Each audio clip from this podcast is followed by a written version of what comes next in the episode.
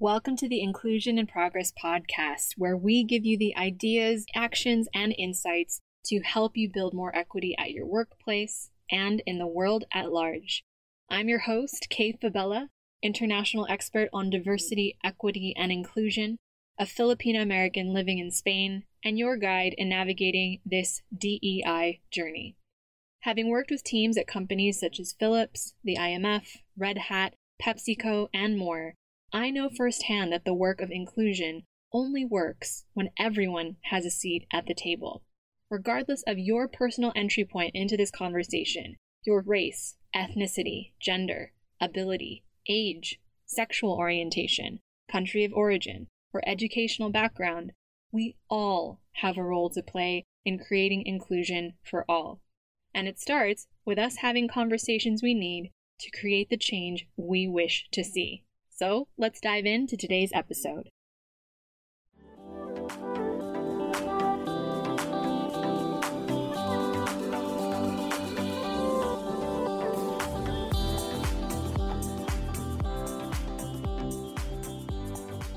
Okay, so today's episode is going to be slightly different. I wanted to give you all a little bit of behind the scenes of how a podcast and how these episodes are put together as we're absorbing all of what we're hearing from our client partners, from our discussions with stakeholders, as well as even what we're thinking about internally about putting a lot of what we're seeing and learning into practice on our own team here at IIP one of the things that we do regularly when we're preparing content for you as our audience is we look back on the episodes that we've heard the most from you about, the ones that have gotten the most downloads, the most shares. And we regularly try to revisit to see if there's anything that we can update now that we've hit over 100 episodes on the podcast, which is wild to think about. So, with that said, we thought that it would be really cool to review what we've seen and heard and learned as a DEI consultancy over the past few years, I thought what would be a cool thing for us to do would be for you to get a chance to hear from the team who I say often helps me put these episodes together. And so, with that said, I wanted to take a moment to introduce my colleague Cecilia, who will be conducting an interview of yours truly today, which is going to be very exciting. Before we get into the context of why we wanted to record this particular episode today, I wanted to just hand it off to Cecilia for her to share a little bit more about her role and her experience here on Team IIP. Hi, Kay. I am very excited to be doing this with you today. Hi, everyone at the Inclusion in Progress podcast. I am Cecilia Bermio. When Kay speaks about being a fully remote team, I think I'm prime example that you can't get more remote than where I am. I'm currently in the Philippines, specifically in Manila. I've been with Team IIP since 2021. And as of this month, if you're listening to this live, it's August 2023. It will have been two years officially since I've joined Team IIP. While preparing for this episode, I actually just realized that it's officially two years. So that's crazy. For sure. And I know Celia and I often go back and forth about this how she's become a Swiss Army knife. She's seen the different evolutions of Team but her current role is content creator and content coordinator, basically my right hand person for making sure that we produce really top quality episodes for you that are not just highly researched, but really, really well thought out and with coherent arguments because yours truly can ramble when she wants to with that said, as part of our process, as I referred to earlier, Cecilia and I were going back through our most popular episodes and consistently ranked in the top three is, and it's so funny to think about now, but we recorded that almost a year ago. And that was our first full month off ever as IIP in July of 2022. So you can go back and listen to that episode. We'll put a link in the show notes for you to check out that episode if you haven't already what we love about it is it was provocatively called psychological safety for DEI practitioners and why we're taking a month off. We thought it would be really cool for us to share a bit more about what we've learned since that episode, feedback we've heard from folks, as well as why we continue to think it's a very relevant conversation for those of us who continue to work in, in this industry and continue to lead equity and inclusion in our workplaces. Without further ado, I'm going to hand it off to Cecilia. I am in your very capable hands, interviewer for today's episode. Let's go ahead and dive into what we've learned about psychological safety for DEI practitioners, why it's important, and how we're applying it not just with our own client partners, but also internally here at IIP. Whenever you're ready, let's dive in. Pretty much different for me to be sitting on this side of the podcast as Kay was speaking of earlier, the episode that we're referring to as episode 92, this was released back in June 2022, talking about how we were going to be taking a month off from working as a team and trying to focus on ourselves. Kay, why do you think the episode resonates so much with our listeners? It's a great question, mainly because we were just trying to be very honest about where we were at it was 2022. It was two years into the pandemic, two years after the murder of George Floyd and Breonna Taylor, Ahmaud Arbery, that sparked the resurgence of the Black Lives Matter movement and really centered the DEI conversation within companies. It was a really tough realization, even as open as we are as a team with the importance of well being, setting boundaries, mental health, to realize that we were on the road to burnout ourselves a lot of us putting those thoughts out there was accompanied by the fact that I was also hearing from so many other stakeholders the collective feeling of just exhaustion. I think it resonated for one, the time that it was in, because I think everybody, I was going to say was tired, but continues to be tired, mainly because it is such a taxing field. As we've shared on other episodes, being a DEI practitioner requires you to lead with many hats and learn how to adapt to different situations very quickly. But I think the other important piece there is DEI practitioners spend so much time if they're able to have the budget and resources to continue to affect change in their organizations. They spend most of their time actually actively trying to create psychological safety for others, but they often neglect themselves. Obviously, we were learning that in real time ourselves as a team. I think the reason we continue to hear people share things with me about, hey, that episode was really, really helpful. How has that time off been for you? Because I think everybody gets it. Everybody knows that the last few years have been challenging in multiple ways. And bringing that conversation to the forefront, I think, will never really go away as long as we continue to do this work. As we share in our white papers, that we share often on the podcast, DEI really is about everybody utilizing their different strengths and natural talents and bringing those things to the table rather than it all falling on one singular person or one singular team to lead all the work because that's just a one way ticket to burnout anyway. And over time, it won't make the mission of the work that we try to engage in sustainable. I think it's all of those factors. I'm really glad that we get to put an ellipsis to the conversation today. Yeah, for sure. I've heard you speak of this emotional labor that DEI practitioners have with starting from the peak of the pandemic back in 2020 and then everything that was sort of happening with George Floyd and the rise of the Black Lives Matter movement. People really speaking up about their mental health so, when you speak of being honest with where our team was in the midst of all of this, I kind of wanted to go back and ask why is it all important to you? Why is mental health and burnout and focusing on company culture so important to you? This is such a great question. And especially for those of you who are just catching up with us on the podcast now, I had a similar story. One of my very first experiences working for a company was a critical factor in my own mental health being affected. The fact that I was at the time the youngest person, and the fact that I was in an environment where psychological safety, vulnerability, I mean, a lot of these terms hadn't really entered into definitely not our social vernacular. So, even less so in a corporate environment. And even though I didn't experience any direct microaggressions or I was quite lucky with my coworkers, I still felt this very intense pressure to have to keep up with an unsustainable pace and felt ashamed to the point that I couldn't even ask for help, that I wasn't able to keep up with the people around me.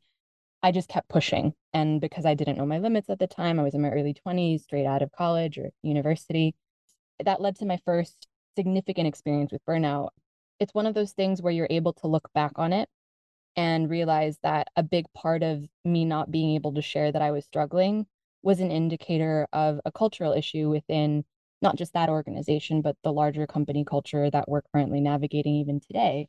So that's really where, if I had different vocabulary and if I had known earlier on in my career that what I was facing was a lack of psychological safety, it would have helped empower me to one, stay at the organization, but also to be able to ask for help when I needed it. And that really, without knowing it, became a catalyst for me later on in my career. Flash forward to founding Inclusion in Progress. There's a very famous quote by Archbishop Desmond Tutu where he says something to the effect of, when you see so many people drowning in the river, at some point you have to go upstream to see who's throwing them in. And that was essentially what Inclusion in Progress became. Even though my personal entry point into the conversation was mental health, it was an indicator for me of a larger, more systemic cultural issue around equity, around inclusion, around how we talk about who we are and how we show up at work that ultimately also affects who we are and how we perform.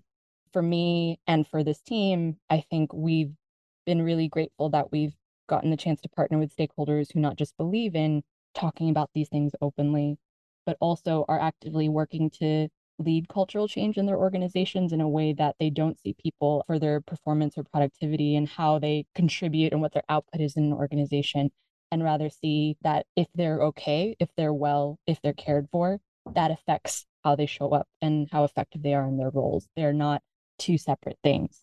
So that's a long way of saying I got into it from a very personal place. But Cecilia, you and I will remember this. There were so many people when we said, hey, we're going to take the month of July off every single one of our client partners was like, good for you. That's so exciting. Absolutely. I remember they were encouraging us, even, which came to a surprise to us because we were really thinking that they would be upset that we were going to be taking time away from our engagements with them. But yeah. instead, we got this support. exactly. And I think that is a, an indicator, again, of the good spirit and the sense of camaraderie that we've been lucky to find in this work, but also the fact that a lot of the same people who are still resonating listening to this episode and the episode that we were looking at, at episode 92 from last year about our month off, they're very aware of the need for psychological safety and time off and rest. Rest feels like the most radical act that you can ask for now if you're engaging in equity and inclusion work. It's funny, Kate, because I'm only now realizing that inclusion in progress appeared, let's say, in the world when it needed it the most, in a sense that when the pandemic hit, mental health wasn't really in the forefront of requirements for a company to be able to run efficiently or run in a way that would encourage their people to take ownership of their roles in their companies you spoke earlier about how prior to the pandemic, there's this idea that people needed to check themselves at the door before coming into work, that they couldn't bring their whole selves to work. With your own experience with burnout, how do you think this has shaped you as a leader? Ooh, we're getting deep today, Cecilia. Obviously, the company is under my name and and everybody knows my voice now. You've been listening to this podcast for a while. But I really think it has been such a collaborative effort with the likes of you and our other team members in our different iterations. Because really, the idea of equity and inclusion for me, leadership is bolstered when it's shared and not when there's one figurehead at the forefront. Because we all are lifted up by the people around us. And that's something that again, maybe I'm a Pollyanna, maybe I'm a super idealist, but I genuinely believe that when you are in an environment where you feel supported and psychologically safe, it allows you to perform better. And obviously, there's studies on this that we've covered on the podcast before. There's places that we know we can absolutely refer you to if you're looking for the stats behind it. But I know that to be true from my lived experience of what we've been able to create here internally. And as much as it can feel challenging to do that sometimes, where, of course, the final decision comes on me as the person leading Inclusion in Progress, as the primary consultant who's still doing a lot of the in person or online work with our client partners. There's a reason why I say we.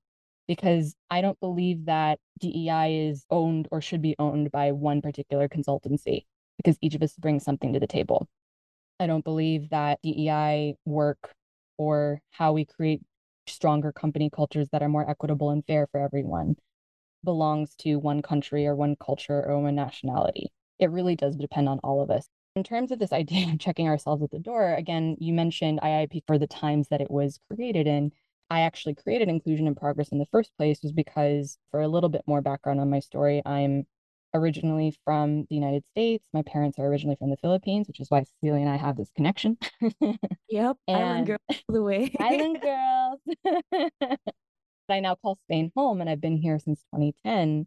Of course, that gives me a very interesting perspective on not just how the world is changing and how the world works, but also how each of us see work and how each of us engage with work and seek out opportunities, regardless of where we are physically in the world the original intention behind Inclusion in Progress was the intersection between DEI, cross cultural consulting, and of course, remote work, because at the time, pre pandemic, again, this was a very different time, we weren't really considering the fact that equity and inclusion and representation, hiring more women, hiring more non binary talent, hiring more disabled folks, hiring more people of color, or cultures or countries that weren't traditionally represented in larger workplaces it all wasn't really thought of as part and parcel with remote opportunities. It was still very much a you got to clock into the office, you've got to show up, and I got to be able to see what you're doing.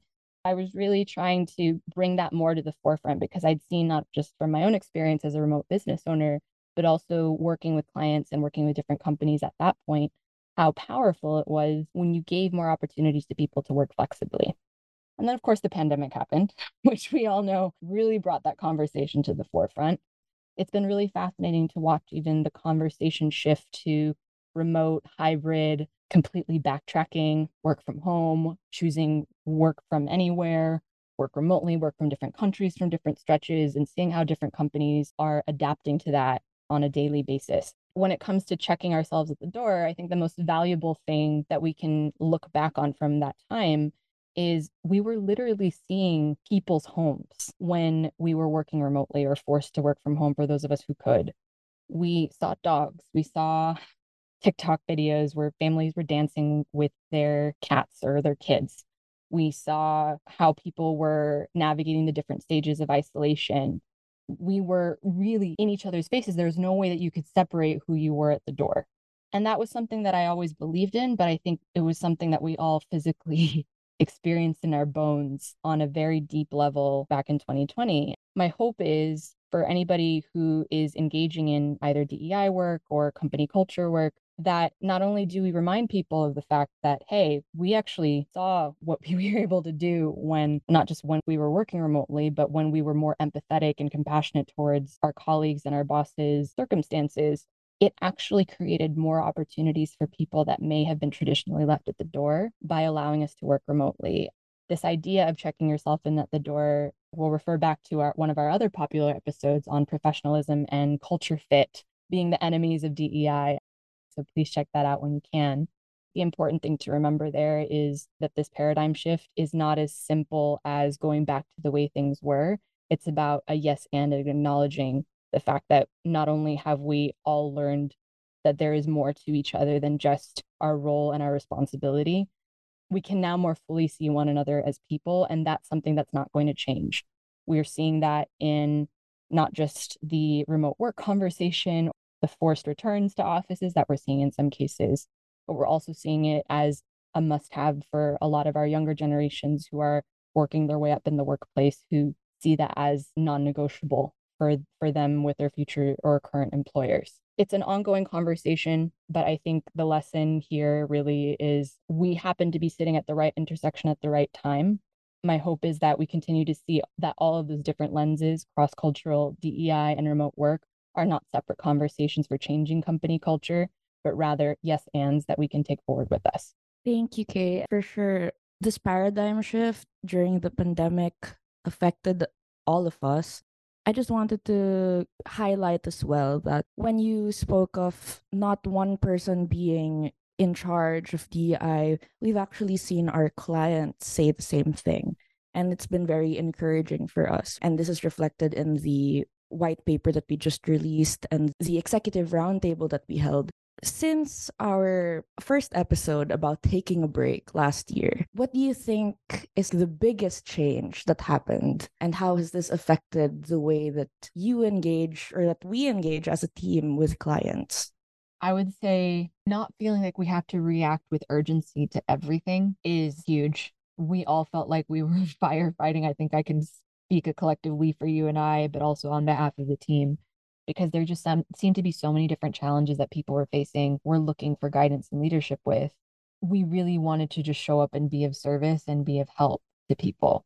But the fact that the conversation has now evolved to be more focused on well being and taking care of our colleagues and our people in a different way than maybe, say, pre pandemic, that advice also applies to us. And I think with how restorative the time away that we experienced last year was, it's now become an ongoing practice for us. Not only do I tell clients, hey, we're going to be gone in July because we're taking the month off, but it's also a time for us to reflect. It's time for us to get away.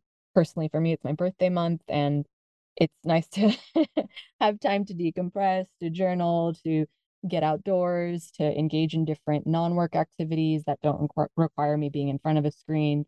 That's a practice that I think will not just one carry forward, but also to try to carry that sense of we're in this for the long haul. It's in our name.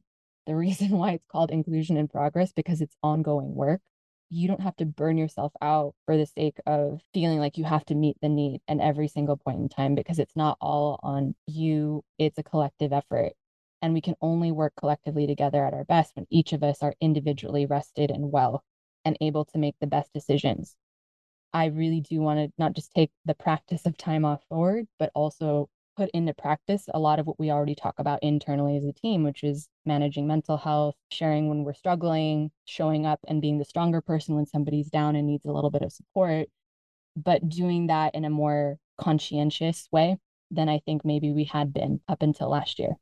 For sure, Kay. And we've learned quite a lot together as a team and personally in our own individual lives. And with that, with everything that we bring together on our Friday calls when we're just hanging out or on our Monday calls when we're getting ready for the start of the week. How do you think both those personal and professional experiences can help like minded leaders and team members currently listening to the podcast?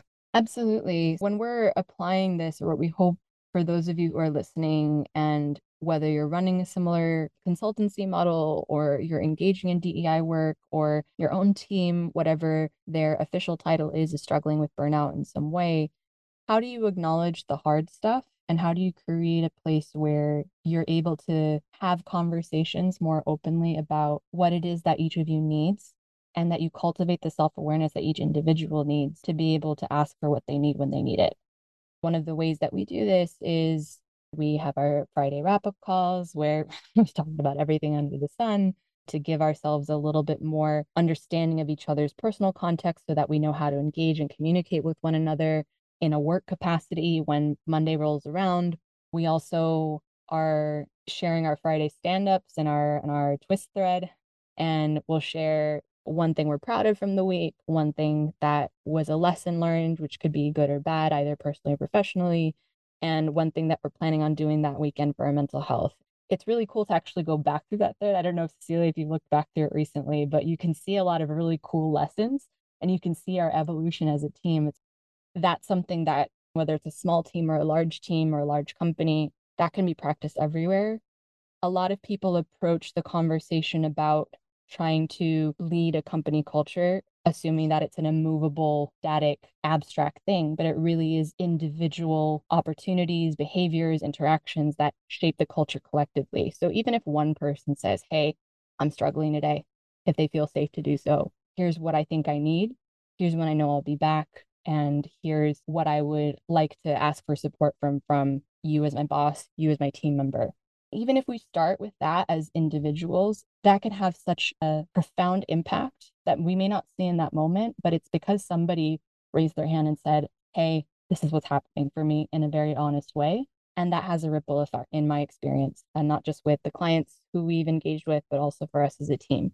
for those of you who are leading teams who you can tell are struggling, there's a million ways that you can break your heart every day. Sometimes it's not about trying to solve everything because none of us can do that on our own. But it's about creating the space for you to all openly say, hey, I'm not okay today, but why don't we just hold space for one another? That's a really simple thing to do. And more people are craving it now, given the times that we live in more than ever. Whoever can lead that, it doesn't have to be a huge gesture or a big statement. Sometimes it's just showing up. And that's the most powerful thing for creating psychological safety in a team and in an organization, I think. Thank you, Kay. Definitely one of the things that I've learned in Team IIP is that I'm safe here. Kay has really fostered a an environment where I don't have to doubt myself when I'm going through something. I'll always be supported no matter what I go through. My last question for you Kay would be why do you think Team IIP will continue to take annual breaks? Because we need it.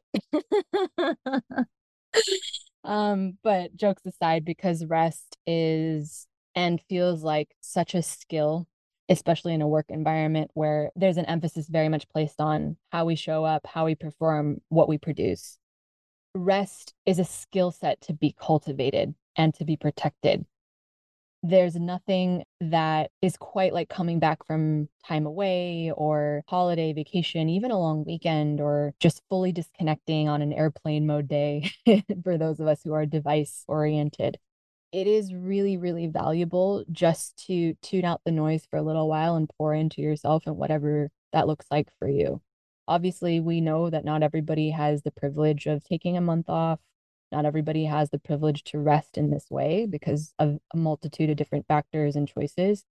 But where you can create that space for yourself to just be, none of us are machines. I think one of my favorite quotes that I apply personally is We're human beings, not human doings. And I think it's just a good reminder for us that yes, our work is important. Yes, our roles are important. Our sense of identity and how we show up in the world and how we're recognized by others within a workplace and within our families, within our communities is important. But we cannot show up as that best version of ourselves if we're not regularly taking time to rest, disconnect, to recharge our batteries, to not have to pour from an empty cup every single time. We'll definitely continue. I'm also encouraging the practice of mental health days, as Cecilia can attest, which is a little bit less invasive than taking an entire month off. I know Cecilia has also taken a couple as well. Yep. oh, we need it. Oh, we need it. But unlike medical professionals or brain surgeons or heart surgeons, as urgent as our work feels, it's a privilege to be able to say that you can walk away and come back and actually offer better perspectives to people. It's the reason why, even in how we've structured our business, we only take on so many clients a year because we'd rather go wider and deeper rather than spreading ourselves too thin. And so we're taking that same approach that we applied to our services and our client engagements to creating active rest for ourselves, even in the work that we do. So we take on one quarterly goal. We look at our content one quarter at a time. We look at, well, what do we want to do? Let's host a roundtable because we are hearing so many people wanting to engage with this conversation about remote work and hybrid and wanting to learn from one another, but they don't know where to turn. We're engaging with these things one on one and one at a time because rather than trying to take on everything, it's also encouraging to know that not only are we in this for the long haul, but each one of our contributions is actually meaningful because we show up rested and well. That is a lesson that we hope to take forward into not just this larger conversation on psychological safety and company culture as the years go on and inclusion in progress grows, but also that we hope that for those people listening who whether you're past clients, because we know some of you are engaging with these episodes as well, maybe future partners or folks who have just been our OG longtime listeners. We really do hope that you are taking care of yourself, that you're creating space for your own mental health, well being, your ability to just unplug for a little while and recharge and rejuvenate yourself so that all the people who actually do depend on you can rely on you to show up as that best version of yourself because there's nothing more important than you being well. That's why I think this episode has been particularly important and been such a pleasure to record with you, Cecilia. But also, I think it won't be the last conversation we have about this on the podcast. It definitely will not be the last conversation that we have about it ever. and I think that will definitely lead into another podcast episode. I also wanted to highlight one last thing about episode 92, which you can find the link to in the show notes. You highlighted back then finding moments of joy.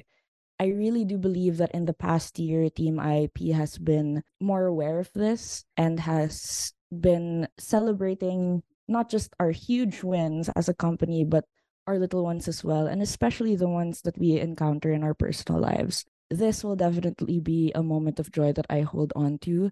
Okay, so thank you very much. And thank you so much to our listeners. Celia, you are a natural. Thank you so much for engaging in this conversation. And for those of you who have been following along, we, as always, appreciate your continued support for IIP, for Inclusion in Progress, and what we do as part of our ongoing effort to make sure that you continue to have the best resources to engage in equity and inclusion work, you can check out our website for any updated resources, especially our inclusioninprogress.com forward slash learn page for our most up to date white papers, where you can learn everything that we're engaging with with our client partners, as well as the most up to date research on what it is that people are doing when it comes to company culture, hybrid work, and leading equity and inclusion for all. Thank you so much for listening. Thank you so much for tuning in. And we'll see you next time on Inclusion in Progress.